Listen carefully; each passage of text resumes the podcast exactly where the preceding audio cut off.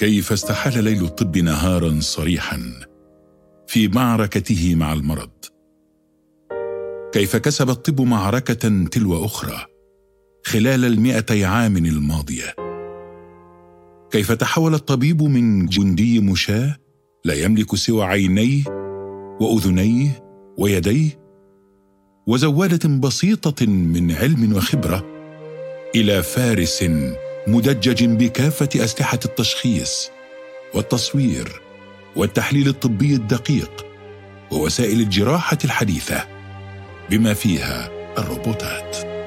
في هذه الحلقة سنواكب مسيرة الطب خلال مئتي عام مذهلة ونستكشف كيف تتحول خطوات الطب قدما إلى قفزات هائلة للبشرية في كل مكان.